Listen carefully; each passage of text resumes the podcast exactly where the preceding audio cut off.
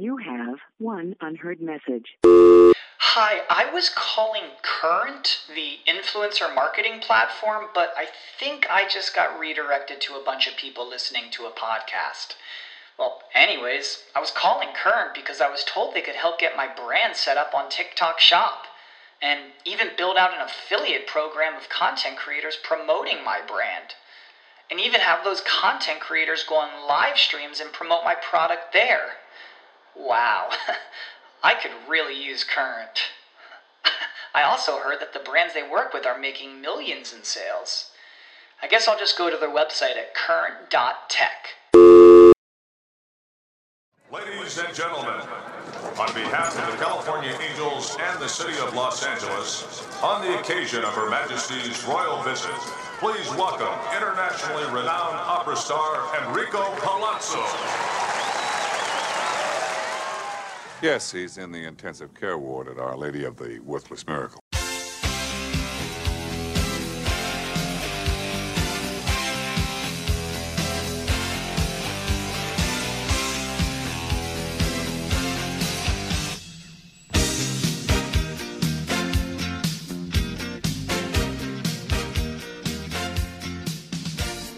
Utah, give me two. What's up, everybody? Michael Govier here. It's the Plotzo Podcast, two L's, two Z's. Me and Benjamin Chase, we're here every Thursday at 5 p.m. Eastern Time doing the Prospects Power Half Hour. Today we got a guest. You can see him live if you're watching right now. He is Mr. Chris Welsh. Is it the Welsh from In This League, from everything? He's all over the place. Fantasy Pros, yada, yada, yada. This is such a pleasure to have you on for our quick half-hour show talking first-year player draft situations, scenarios that we might run into. What's up, dude? What's up? Thanks for having me. I'm glad to be here. Nice to see Benjamin. Nice to see you, Mr. Govier, who I saw you for like a half a minute over at the First Pitch conference, right? Did I see you this time? Sure. We absolutely did. I don't remember anything. I don't remember anything anymore. I sat behind you when we watched a day game. That's right. Do you remember that game? It was an afternoon game. Yeah. And that's right. Yeah, we did at Scottsdale Stadium. We were hanging out watching the games. I love being around Michael Govier. Benjamin is very nice to hang out and meet you and do all of this. I'm excited to talk the bees ball. Yay! Yeah, I just got to hear. Ben, you're excited because he's a big deal. Yeah. Well, and I just got to hear Chris on his newest gig. I was just listening yesterday to the Rates and Barrels podcast. So, kind of your newest gig that you just started up this last week. So. Right? This is your first week doing that. Am I wrong? Yeah. That was the first one. Yeah. I know. Here's the deal. I've explained this to everybody. Obviously I'm, attempting my best to make all of this my career. My former career is no longer a career.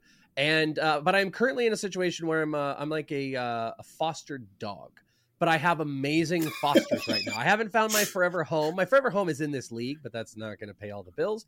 But I have these great, amazing foster parents, one of them being the Athletic with the Rates and Barrels, which I will be on every Tuesday. I just did a CBS show as well. I do CBS. And, of course, you can catch me over on Fantasy Pros multiple times a week. So it's a lot of stuff. I'm, literally doing a whole bunch. So if you don't like me, it's an absolute nightmare for you. Fantasy baseball. Hell yeah, dude. I didn't know about that. That's great news. You are a nightmare, but you're my kind of nightmare. I would go into dream world with you anytime. Hey, I'm here for it. It's a lucid dream with me. Keep you knowing what's going on. All right. If you guys have comments, drop them in the live chat here. We'll throw them at you. If you got questions, we'll try to answer them here over the next half hour. Like I said, we're going to talk about first-year player draft. Now, I really think, oddly enough, even though the Dynasty content is probably as most prevalent as it's ever been at this time. And I think it'll actually still become even more prevalent. More people will be talking about dynasty baseball. Prospects are becoming more popular. I truly believe this. There still is a slight hole, in my opinion, for FYPD in terms of, well, first off, free content I think is really hard to find with FYPD. You can pay and get some FYPD content. But Chris, what's your take on this and getting access to first-year player draft analysis? Yeah, I mean, I think to your point, I have first-year player ranks on I have a Patreon, inthisleague.com, where I do top 500 prospects. I do my Dynasty list. Dynasty list is also on The Athletic now. And I have first-year player ranks that are there. And I do, separate first-year player ranks in this own sheet. And I actually like to build it out like it's a draft. So when you look at the overall, you also can look at the players by rounds. And then I insert those guys in the top 500. But to your point, it is behind a technical paywall. You know, that's how I'm trying to do in the industry. And a lot of other people are doing that. So yeah, I would say that, like, if you're looking for extensive first year player, you're not going to find a ton outside of free, but you also want to support the people that are really, really invested in it. The more that it becomes more mainstream and it's out there, you've just got to hope that there are people that are invested in understanding it. But yeah, I think always, like, you'd want to see as much content as you possibly can for free and accessible. Podcasts are the way to go if you can process. And I know that's, like, what's difficult for a lot of people is, like, processing the stuff as you're listening to it. The amount of times I've had people tell me, like, hey, could you stop and, like, repeat maybe 12 times over what you just, you know, they want me to keep repeating names and names and names. And it's like, I can't, it's a podcast. So it's a lot more work for you guys to do that you're listening or anything like that. But yeah, sure. You always want more. And there definitely is more people in the space that are doing that, but it's not as prevalent. Like, specific first year player content is not as prevalent as the amount of people that are ranking prospects for fantasy now. Yeah. Ben, you'd agree with that. Ben, you're working on some FYPD stuff right now, aren't you? And I'm not sure when it's coming out. It's sitting there waiting to be published for Rotoballer. I've submitted it, and with all the, I've published it with all the analysis and everything else. But once again, that's, not free content either. The rankings part is.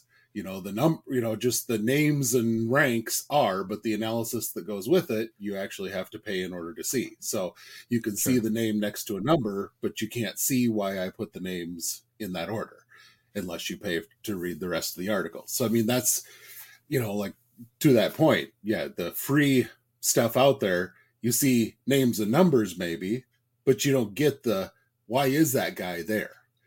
And that's why you hope, like, what you guys are doing here. And that's what you do, like what you guys are doing here. Like, I did like one specific first year player episode on my Prospect One show, but I didn't do like extensive ones through that. We'll talk about them and stuff. So I think it's good that you're doing this, and these are the type of things. I mean, hey, listen, like, paying for everything sucks, but you also, like, want the people that you really like to keep going. And you want to, if you want to keep getting the content and people be able to do it, like, you do have to, like, have a stand and support people sometimes. So that's what's crazy. Damn right. Absolutely, man. What's up, Anthony? I have never. There you go. A lieutenant who paid. He paid you because he loves you and Boggs. And I love him. Yeah, clearly love is strong. It's very, very strong.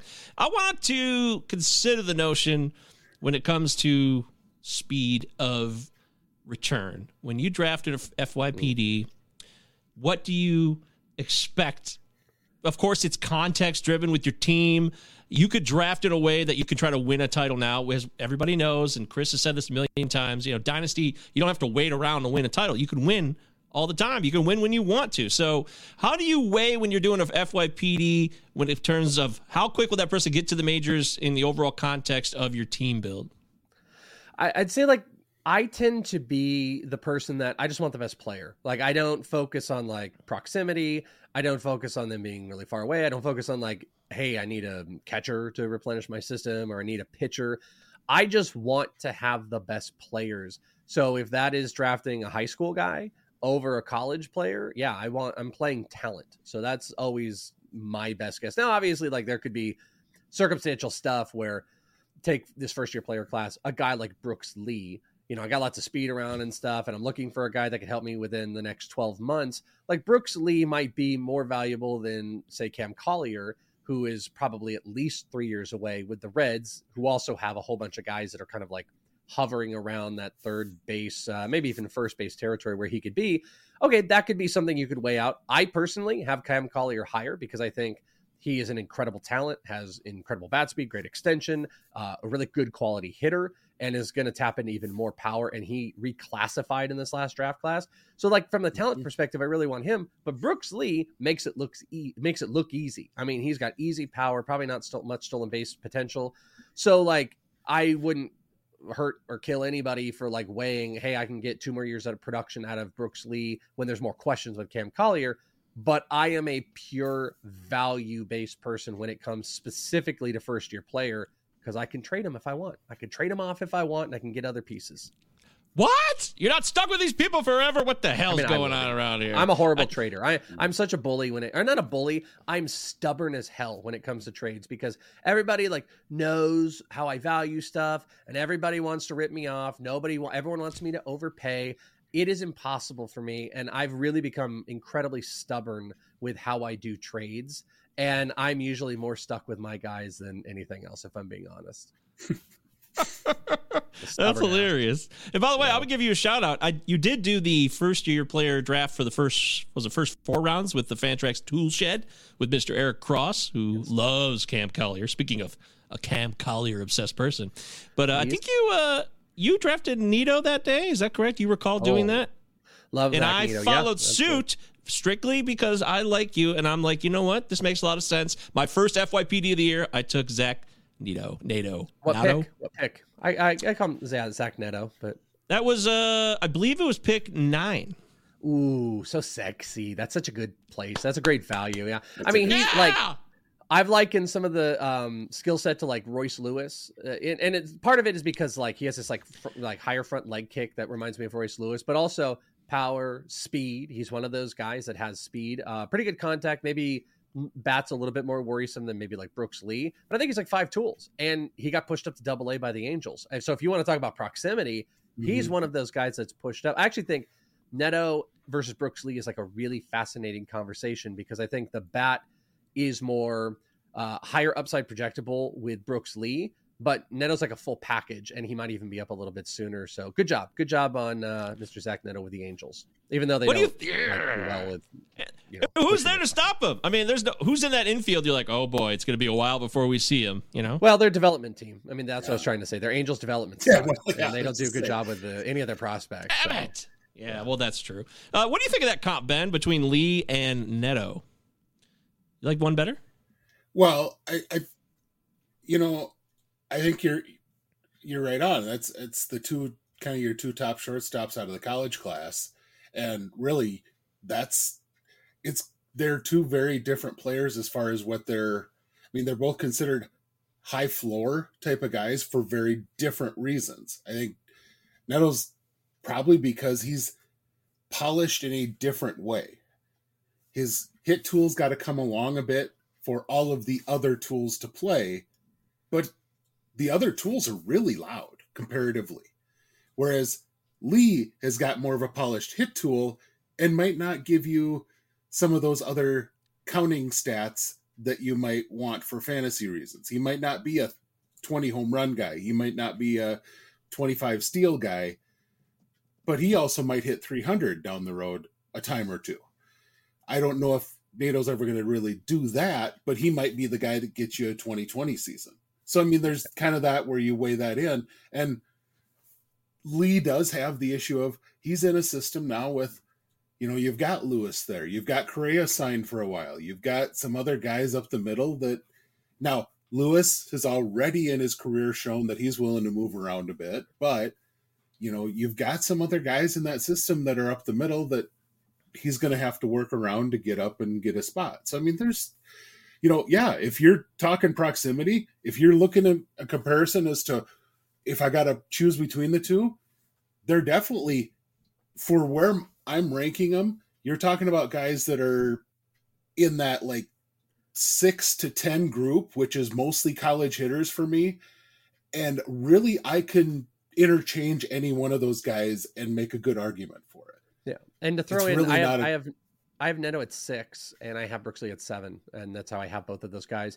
What's interesting is Brooks Lee, it's more perceived, but Brooks Lee looks like he's going to move off that position. Everybody is like, he hasn't made the move yet, or at least I haven't heard that he's going to pick up a third base glove, but we're all assuming like from the body perspective, from also what that team has with Correa, with Royce Lewis, with Polanco, that he's going to move and go and play third base. So he's not quite as blocked. But back to that point also, like Neto got pushed so hard, I wouldn't be shocked if the Angels pushed him up this year. That wouldn't be anything at all, especially if he continues to dominate.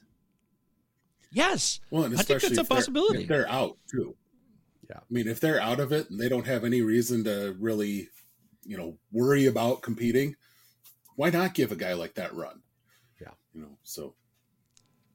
What about this year? Helmut. What's up, Helmut? It's been forever. So good to see you. Give me two. Utah. You got it. Give me two. He says, what about Jace Young or Chase DeLauter? Is this a choice of safer floor versus riskier ceiling? Also, bad organization, player development versus good. Mr. Welsh, what's your response to Young versus DeLauter? Yeah, I mean, this is pretty heavily for me in favor of Chase DeLauter. Chase DeLauter at one point was seen as like the number one overall pick, and he kind of got deterred at the beginning of the college season last year with James Madison when he faced off against Florida State, like two of the best college pitchers, and like Parker Messick and I completely just threw Bryce Hubbard. But those two guys just like really dominated him. But he ended up finishing still with a 400 batting average last year. He had 8 homers, 10 stolen bases. Just the overall like lack of adding to home runs kind of took him out of some of that conversation. I love the developmental team there, and I like it overall better than Jace Young. Jace Young, I'm a little bit concerned about the hit tool overall, even though like, you know, he was a contact guy. His brother was kind of a contact guy over power. He's developed a little bit better. I'm just not so sure we're going to get there. So I've got Jace Young quite a bit lower than Chase DeLauter. So I would take DeLauter and that college bat that is very, very high perceived in the industry as well, where Jace Young, I just don't know if there's any tool that's going to be good. Well, that's bad news. I drafted him the other day in a different one. I don't know if he's not a terrible athlete, but Young's defensive actions just, I don't. They don't impress me. When I've watched him, I'm concerned that he's not going to be an up the middle sort of guy down the road. I don't. I've never been a huge fan of him. Watching him at second base. Now, does that mean he's going to stick to first base? Not necessarily, but it might mean that he moves to a corner, and that means that he's suddenly going to have to be. You're expecting more power out of a guy, and that's going to require a lot more out of that bat. And that's a big time difference there. Yeah, I think that's a really good way to say it too. I want to throw out like that's a good way to say it, that it's going to take more out of that bat. He had 335 at Texas Tech this past year with 14 homers, which was solid, and also a good patient guy. I want to point out, like in his pro debut, he did have 25 walks to 28 strikeouts, but the batting average really stunk. The homers weren't there. Josh Young kind of suffered from that a little bit early on, so like I wouldn't take any of that away. I don't dislike Jace Young, but I do think there was a period of time where he was felt to be much more of a high floor player. And I think there is just so much more ceiling that has overpassed him. And like DeLauter's one of those guys that I think is just in a better organization, has probably a better opportunity for stealing. I think the hit tool is at least comparable to Jace Young, and the power seems to be a little bit above. So that's why like that's an easy Chase DeLauter for me, but we'll see if the Tigers can kind of buck that trend and start to develop some of these guys a little bit better. But yeah, I mean, you know, history repeats itself sometimes. I gotta tell you, the Tigers actually have a lot of fun players, even though everything looks so bad a few months ago. I look around, I've done a couple of these FYPDs and guys like Colt Keith. I liked what I saw out of him at AFL. Yep. Wenceil Perez, another guy, doesn't get as much pub. He's an interesting player. So we'll see what goes on there. But fun versus production, those are two different things. Like, yes, they have a lot of fun guys, but like, you know, they've got Riley Greene. To me, Riley Greene was one of like the most can't miss guys. Like, it's unbelievable to me. Great high school hitter, great hitter in the minors, easy future power to develop, can run. Many, even when Spencer Torkelson didn't have his complete like fall apart, many believed that Riley Greene was exponentially better than Torkelson already at that point and was going to be better. And yet like Riley Greene still hasn't developed. Torkelson was a huge step back last year, and then countless other players that haven't gone. You can't like always blame that, but there is something in that preparation that's falling apart from the translation between like double and triple A into the majors. And I've cited this 4 gajillion times, but Craig Counsell said it a couple years ago, the biggest transition in baseball. We think it's like, I've always said like, you know, low A to high A or high A to double A. It's a triple A to the majors is an astronomical difference that you guys don't understand. And this was when he was citing like Keston Hira. And I think we're seeing that something, and maybe it's more of the major league development or that transitional development from triple A, double A into the major. Something in there is breaking apart, or it is just truly the scouting department, you know, can't find the right players and is able to prop them up at the lower levels, which does happen sometimes. Go Tigers. There's something There's something to be said for having that smooth transition all the way up from your complex all the way up to the major leagues. And that's, the really good organizations, you can have a crappy farm system. And I say that, I cite the Braves a lot, but Dana Brown just got hired with the Astros in a large part because he was a big part of developing what Alex Anthopoulos did that basically has produced a very deep system that continues to churn out guy after guy, even though that overall farm system really ain't that great. But each year they produce one or two guys that supplements a team that competes every single year. And that's all it needs to do. But they have the system set up that they know guy gets to the complex. They know how to shuffle that guy up. And it's a consistent model all the way through. And that's what you have to be able to do. And there's something in that Tiger system that breaks down along the way. And it's funny. I don't know what it is. Something that's in this conversation, I would just throw it to an overarching thing about first-year player too, is as much as everybody can scout, and there's a million different degrees of it. There are people that go out and get to see these players every single day. They go to tournaments. There are people that kind of get one in and one out, which usually I am. I get to see some players. I watch video. There's people that extensively watch video, whatever it is. There's a million different ways that you can go about this. But at the end of the day, it's a lot of guessing game. There's a big guessing game in it. And there's so much we don't know in the developmental process from guys that go to complex and play low A to the next year. I've seen guys, Brennan Marsh was amazing his rookie year and then had multiple years of failing. There are players that fail in the early stages, and then once they get into full season ball go. That what I tend to kind of go with and try to hold on to tends to be a little bit more about the skill sets, because the numbers don't necessarily tell us everything in the very beginning. Go with the skill sets, go with the high, contact batting skills, go with guys that have, had pure raw power or, pure great speed. And then you hope they can get into systems that are going to develop them properly. So like if someone gets like butt hurt, like, oh, Jace Young is lower, like then take him, take him if you believe in that. It's all a big guessing game. We probably have a lot more of a confidence level in like the top 5 or 6 and how they're going to work out. But then at the end of the day, especially for fantasy purposes, start filling out where if you really want to fill out those needs, go for it. I'm going for a lot of high school guys that have way more risk.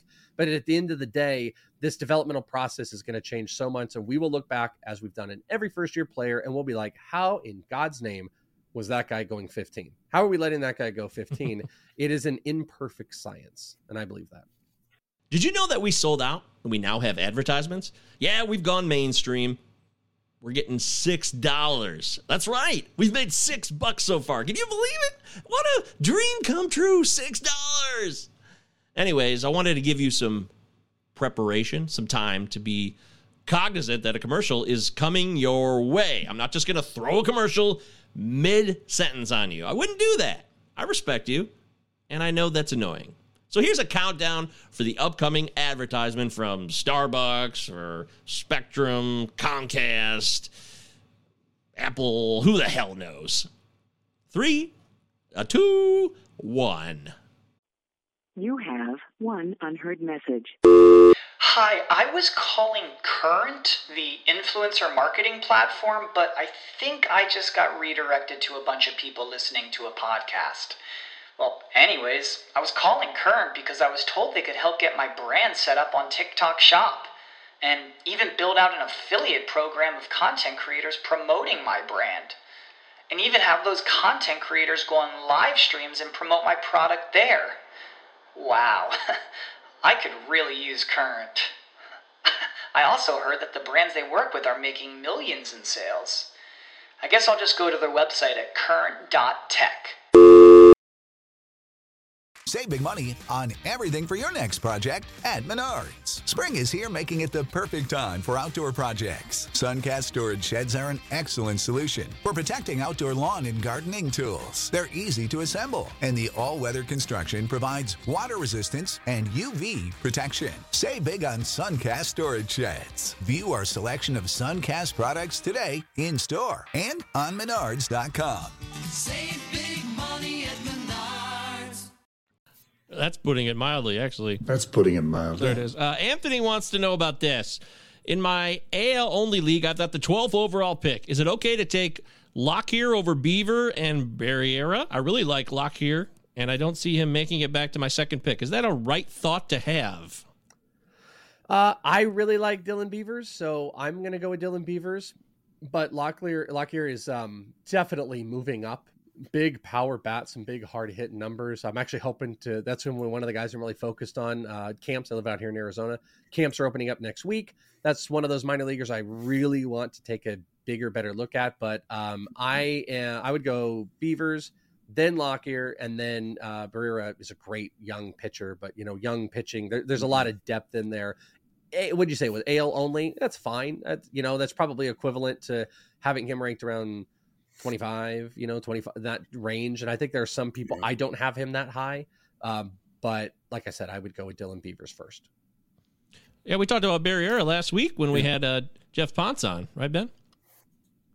Yeah, talked about him with the Blue Jays system. And yeah, he's, and that kind of, getting into Barriera, like kind of leads into, we just had the announcement today that Jackson Wiggins is going to miss this year for Arkansas. So there's kind of your first big, he's a top 50 guy for next year's draft.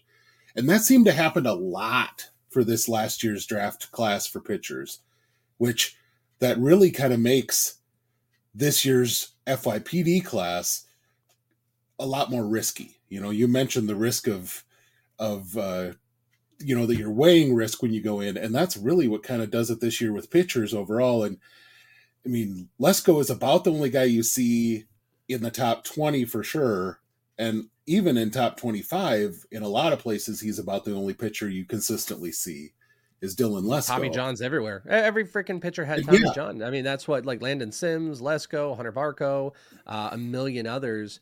And I'll tell you this, though, you say risky, I actually think it's the inverse. I think all of these surgeries and the downtick in all these pitchers has made them way more affordable. And it caught your capital of what you have to take is so much less that this year it's really, really palatable, and it might tick over from last year. The only problem is like DeLander of Tennessee is going to be like the number one overall pick, probably even over Dylan Cruz. Yeah. And then we are going to have to battle. What do we do with him in fantasy, and where do we go? Especially after a year when we got all these values. Imagine the person that's like, why would I take the third overall pick a pitcher when I got Brock Porter in the third round, and now this guy is the top 20. I'm just hyperbole here, but like he's now the top 15 overall pitcher in the minor leagues. A lot of those values are going to affect next year, and I think it's fair to also say, like, my God, what are we in for the college pitching class of next year for fantasy? If that is a need, I don't know what it looks like yet. Yeah, because I don't. I'm in a. I was in an FYPD that got put together, kind of some different folks. There was a couple of CBS guys and a couple of NBC folks and whatnot, and just some random dudes off of here, there, and everywhere, and Craigslist and just some random dudes. Yeah, there you go. We just all kind of pick some dude up at Circle together. K, and we had this great draft. Connor Prielipp went in the 7th round. And I went, holy, there's a guy who, if they don't figure out a third pitch for that guy, he's up in the majors, and he and Duran are maybe one of the best 1-2 punches in the back of a bullpen in, 2-3 years, if they decide that's the route they want to go, because that's the type of arm he has. That's a tremendous value for the quality of pitcher that he is. And to get him that late, I went, wow, that's... Because I went past him a number of times myself, and I wasn't the guy who ended up picking him, but I kept going, geez, I just can't quite pull the trigger, and there was somebody else I would every time. Connor Prielipp is really interesting, but also like I think I had this conversation. I want to say it might have been with Jeff Ponce as well, but like there is something to consider that at some point they're all going to have surgery, and it's almost better sometimes to have these college kids. Just let them have surgery. Just let them have the Tommy John, get it out of the way. You're safe for a while. So that there's a lot of upside, I think. Like if I'm attacking a first-year player, I want the first 2 rounds to be hitters. Okay, if I'm in points or really deep league, maybe it's different. But in theory, I want it to be like 2 hitters.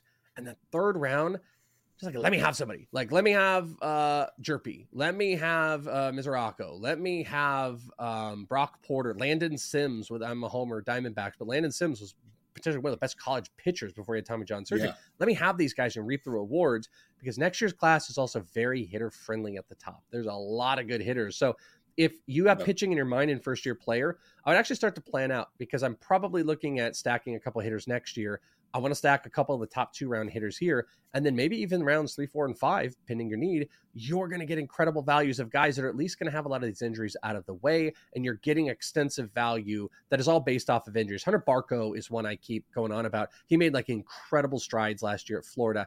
I didn't like him the year prior, but all of a sudden he started throwing strikes. He had like 3 or 4 pitches. He was one of the best pitchers in baseball, in college baseball, and then he had Tommy John surgery. He is going to be probably going way past Prielipp. Like, that's one of those guys I'd love to get right now, get the break off, and just sit on him for a tiny bit, and the payoff will be huge. Hopefully, huge. It's a pirate, so I don't know. I gotta think about it. Oh, it's pirate. Yeah, it's fair.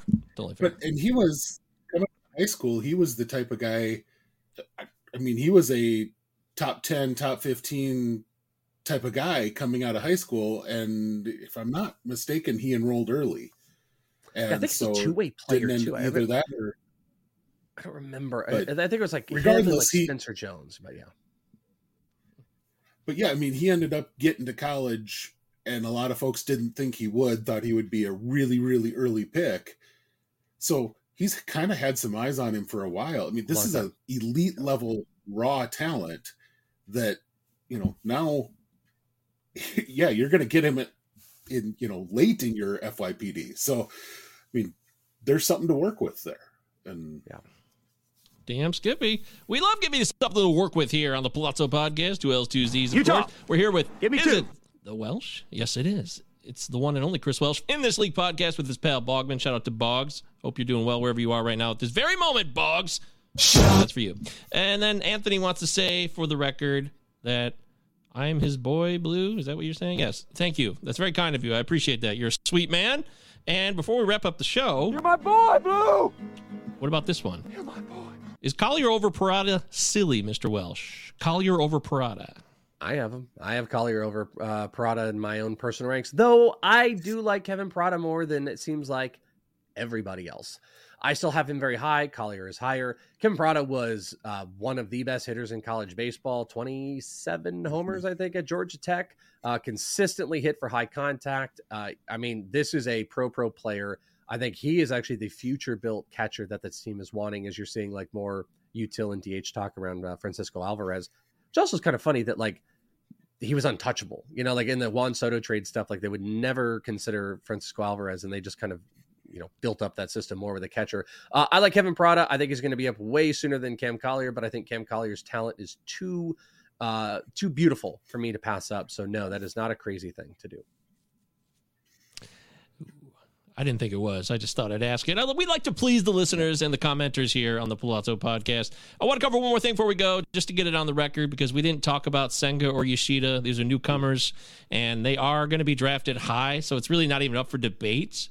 But I'm just curious what you have to think about these two and where to draft them. Do you think any one of them is overrated, I guess, is really my question at this time, Chris. Yeah, I mean, I feel like I'm going to eat my words on this because I've been talking about this a lot, but it's like Yoshida. Like, I'm just not into Yoshida.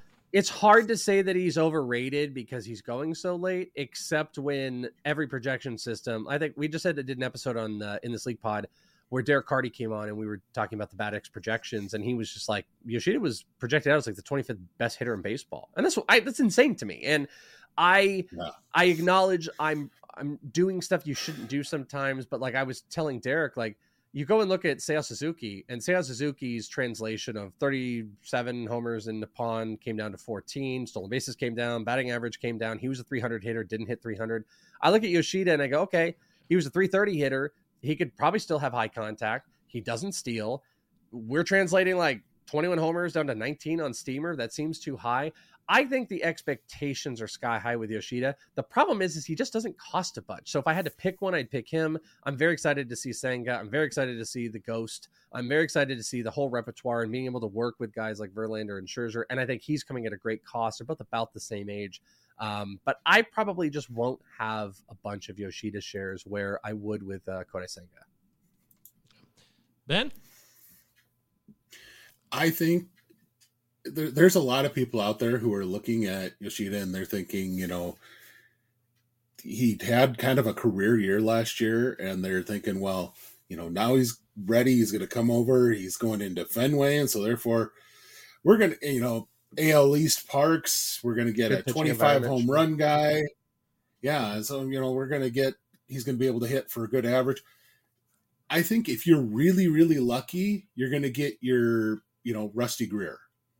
Like, you're going to get a good average and, you know, good on base and probably 15 home runs. You know, he might pound the gaps. I mean, he might play pepper with that wall. That he might do that. But I don't think you're going to get a whole lot of balls that leave the yard, and he's not going to steal. I don't know if Rusty Greer ever had a 10 steal season, but he was a guy you wanted to own as your like fifth outfielder, but he was never a guy you wanted as, you know, a guy you drafted as the first outfielder on your league.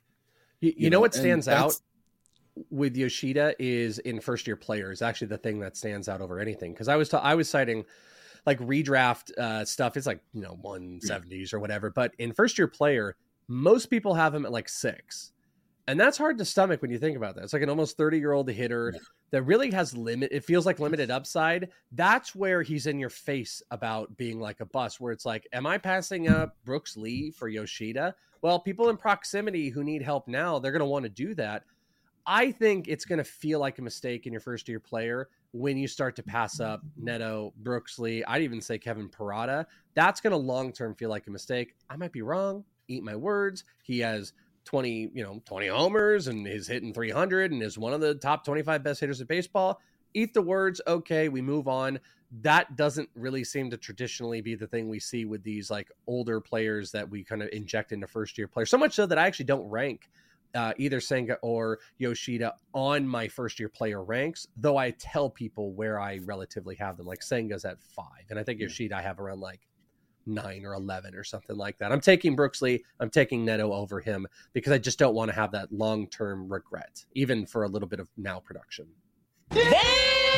Hell yes. That's a great way to close it out. By the way, Rusty Greer had 31 career steals and twice stole 9 bases in a season, Ben. Very close to cracking double digits in 97 and 98, back to, or 96, 97, back-to-back 9 steal seasons from the legend himself.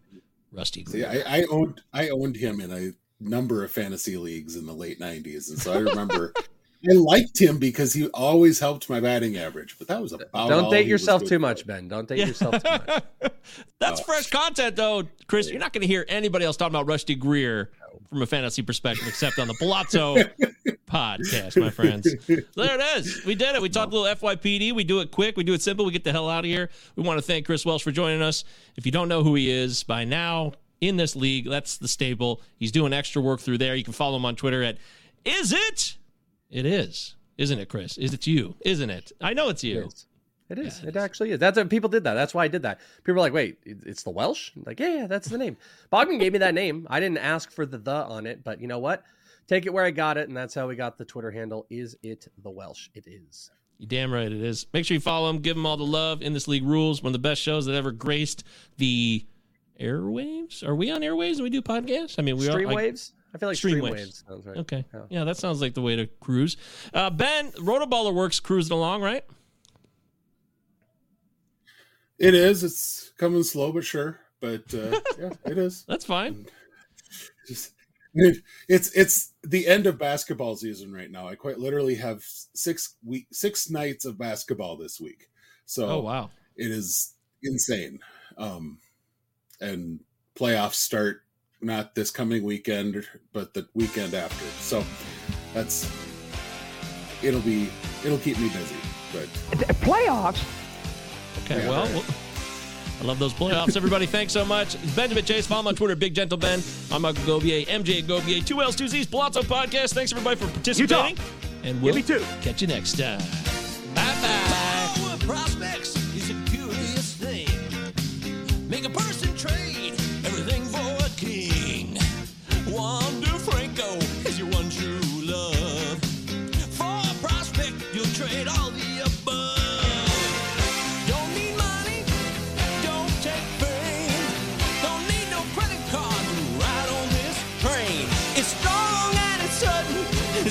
Sometimes, but it might just save your life. That's the power of prospects.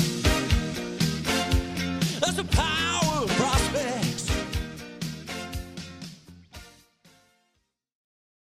The new Super Beats Heart Chews Advanced is now supercharged with CoQ10. Support your healthy CoQ10 levels and blood pressure with 2 chews a day. Visit RadioBeats, BEETS.com. And save 15% with promo code DEAL.